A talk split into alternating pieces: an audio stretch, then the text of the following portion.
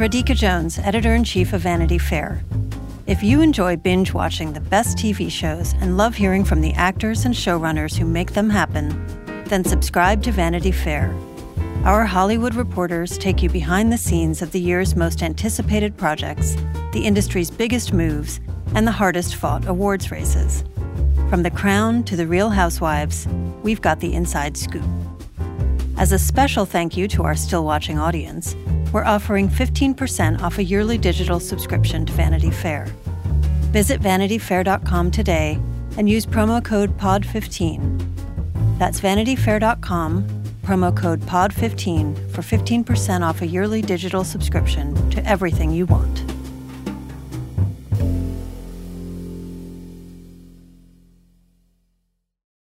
This episode is brought to you by Progressive Insurance.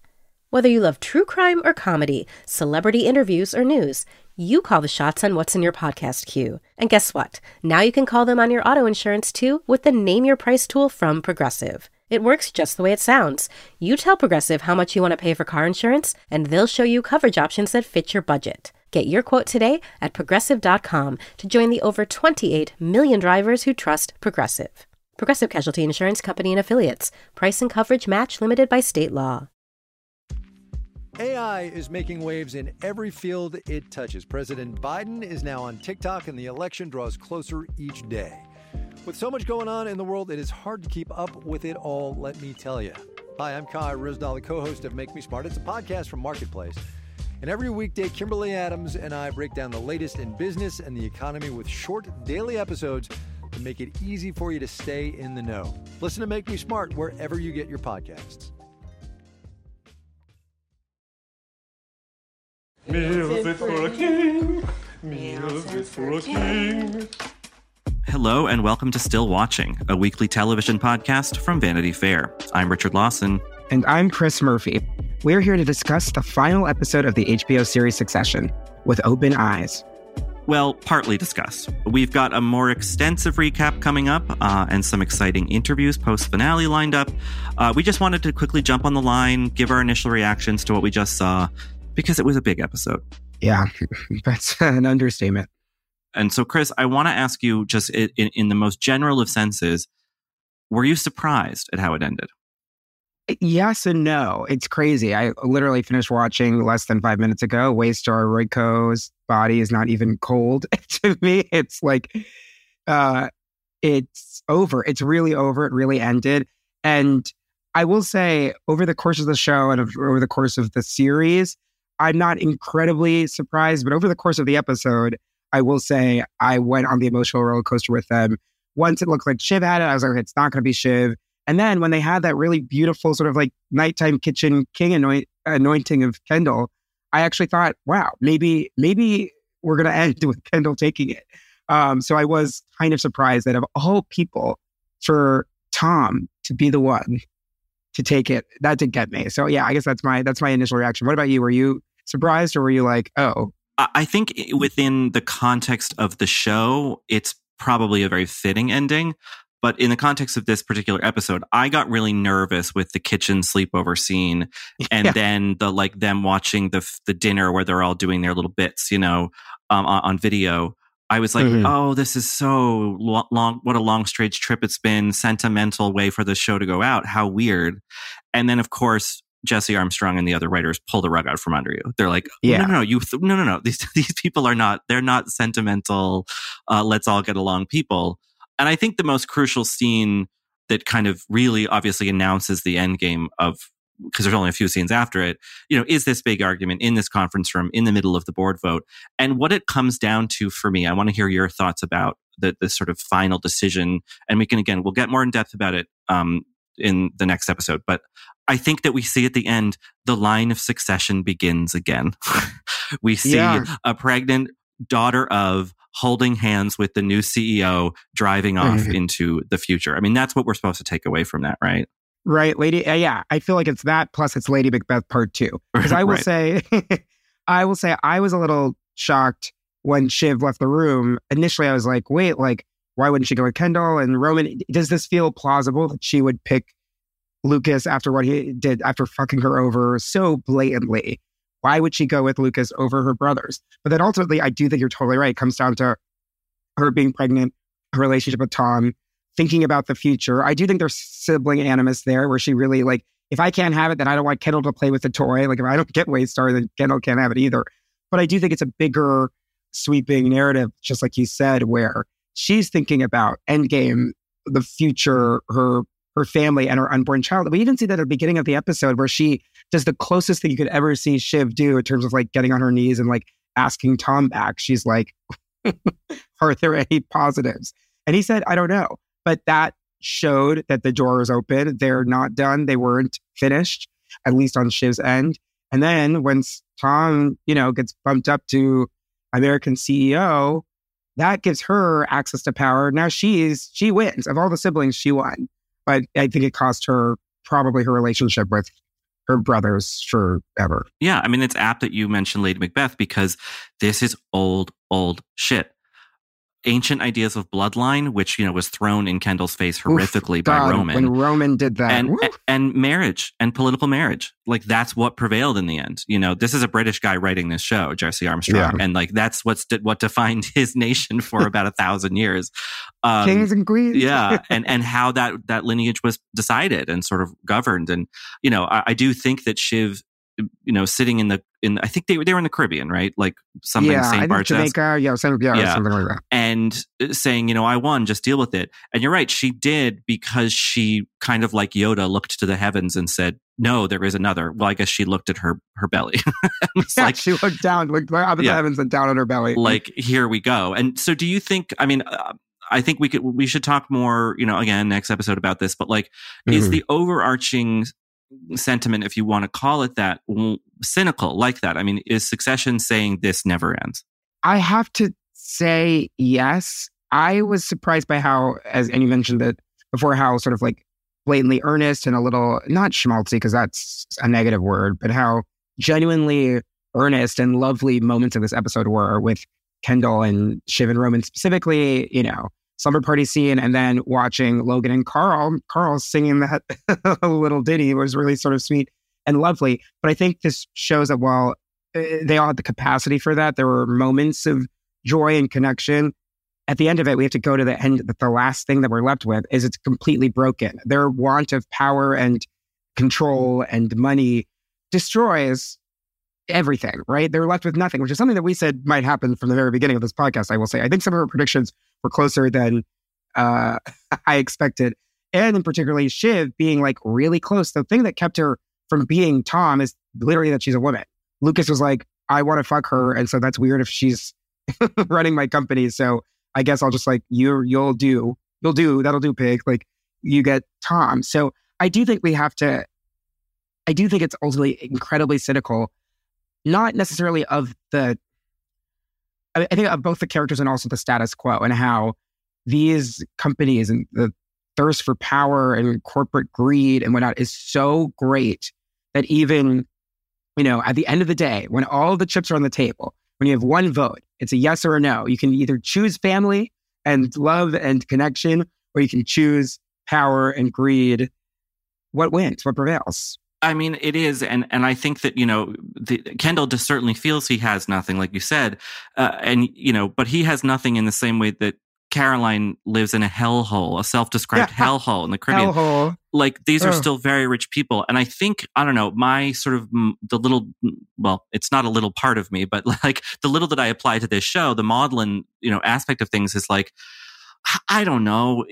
Was there is isn't there something cathartic about it? You know, we talked all this season about Roman kind of hinting in the first episode, like, shouldn't we be eating sushi and riding buying Yeah. jet skis? Like, and there he is drinking a martini, kind of maybe smiling, and you Smiling, you- a little happy, a Yeah. little relieved. and I don't really care about Kendall or any of these people, but like maybe he can come around to that same like relief that I felt, Yeah. you know, profoundly from from Roman. I think.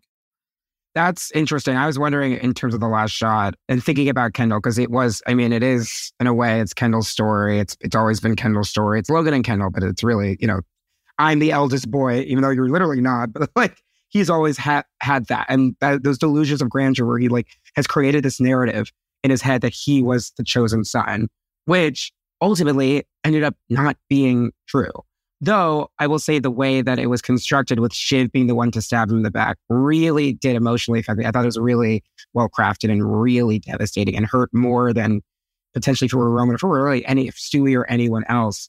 I do wonder. It's interesting because it, uh, we were worried or we thought about, oh, like it, when is Kendall's big whoopsie going to get thrown back in his face? Re, you know, the death of the cater waiter, and Shiv does it. She does like it does come back, and that ends up sort of being sort of his Achilles heel. But then we end with like him sitting on the bench and Logan's bodyguard just sort of standing by him. So he's like still like always going to be protected. Like he'll always be insulated. Like I think he'll ultimately be fine. That's what I took from like the bodyguard sort of standing in the distance, looking out for him as he has his like a little tantrum, little like sad boy pout. Or, or the security guard following him is is fucking Hamlet's ghost. you know? oh, that's smart. Like yeah. like he never like this black coated thing looming behind him. It's just like he can't get away from it. You know, um, this guy who worked for his dad, you know, who loved his father in some strange way. Like, yeah, I don't know. I mean, I'm glad that they didn't like have him th- himself, Kendall throw himself out the window.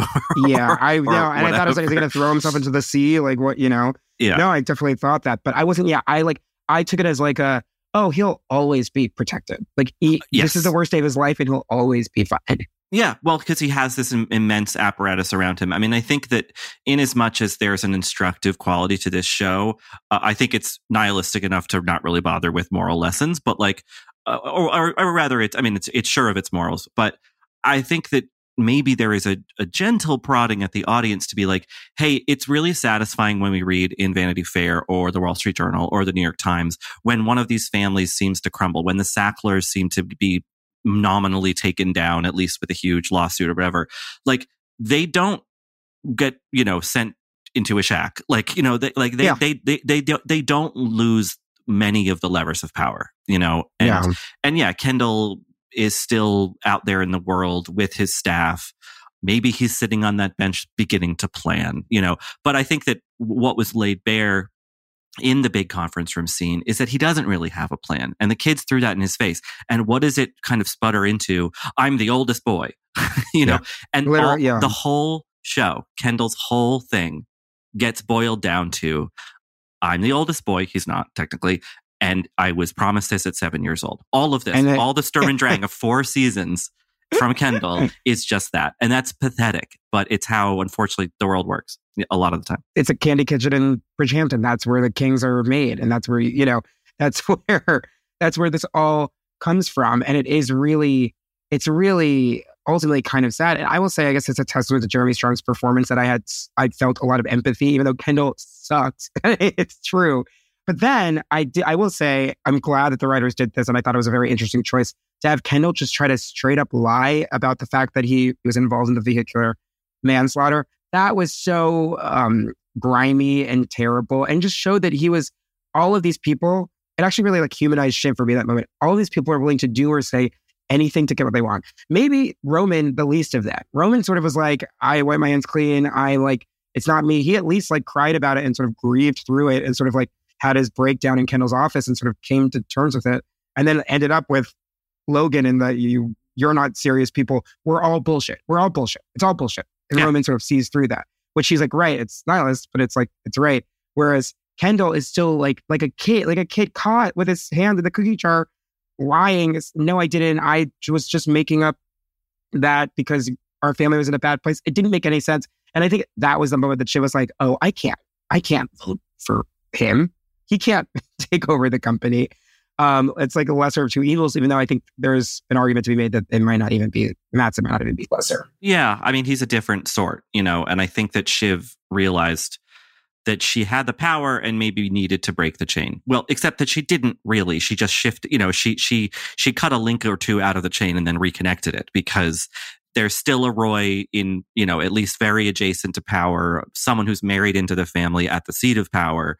You know, who knows Mhm. how long Tom's tenure will be with Matsson, who's very mercurial and difficult and all those things. Maybe this that was not going to be a long lasting thing, but Yeah. but I think Shiv did see an opportunity that was hinted at all season, certainly hinted at by Caroline saying, I thought it would be a good opportunity to put this all behind us. Like to be like, Mhm. you know what? Let's force a walking away. Let's force a, a- not a treaty, a, not a peace, but a sort of like no one wins, you know, um, Yeah. in the short term at least.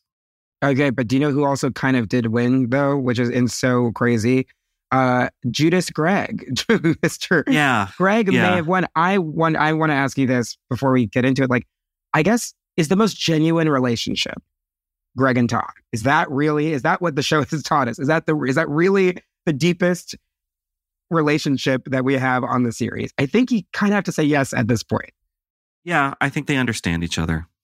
You know, and and maybe Tom sees in Greg something that he can mold, you know, as he's thinking about becoming a father. Here's this older boy he's been raising for the past four Yeah. seasons. Yeah, you know, in, in a very abusive, horrid fashion. But like, basically, what Tom has always done is someone higher than him tells him something, and then he says the same thing to Greg as if he came up with it, whatever. So he has a dinner with Matsson, and Matsson says, I just want someone who's like, you know, willing to take the abuse, a pain sponge, whatever. And Tom's like, okay, I can do that.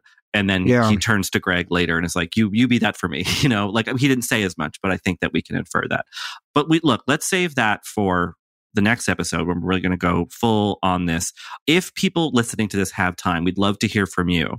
Uh, still watching pod at gmail.com because um, I feel like a lot of people are going to have commentary on how things ended, theories, questions, frustrations. I haven't looked at Twitter yet because we literally just jumped on a recording the second the episode ended. Um, Same. but I think I don't know. I'm just curious to hear from people who've been listening to us all season what they think if they were satisfied because I think there's an argument to be made that it's unsatisfying, and there's the opposite argument could just as easily be made. Yeah, and I may change my mind by tomorrow Yes. too, in terms of how I feel right now in the immediate aftermath. I feel ultimately satisfied, though I do have some questions, and there are things that I do think are left on the table, which we can definitely discuss. But it felt, in a way, inevitable and also surprising, which I think is how a series finale should feel. Yeah, and look when that last bit of Nicholas Britell's music reached that real high note in his you know riffing on the theme of the show, I got shivers. You know, this Yeah. is big classical Shakespearean tragedy. You've been saying the shake the S word all season, Chris. Like, and it is. You know, it has. Mhm. It, it, this was a tragic figure in Kendall with all of the the big, almost operatic swell of emotion from that music. So that last scene, if nothing else, certainly delivered. But we'll, Oh, we'll yeah. we're going to get into it. And yeah, so we hope you'll listen to that full episode. Uh, we just felt we had to kind of put a pin in this finale before it got too late. R.I.P. Waystar Royco. Well, that's it for now on this episode of Still Watching. Again, we will be back shortly. And again, please do send us any thoughts you have about the series finale of Succession. Um, the email address is stillwatchingpod at gmail.com. You can tweet at me at Rilaws, R I L A W S.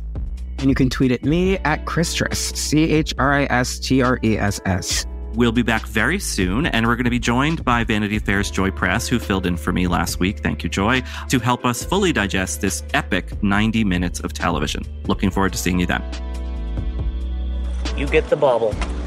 Congratulations. It's haunted and cursed and nothing will ever go right, but yeah, enjoy your bauble.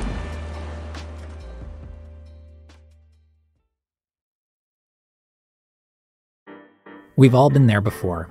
You're planning a dinner party or having family over or even just cooking for yourself when all of a sudden it starts to feel overwhelming. Uh, I live in a very small one bedroom apartment with a very small kitchen. I can't figure out what to serve besides water soup at this point.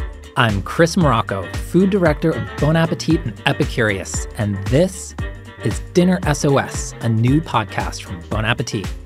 Maybe it's a last minute party with no menu inspiration, a kitchen with no space, a toddler who will only eat buttered pasta. Name your dinner emergency. We're here to help.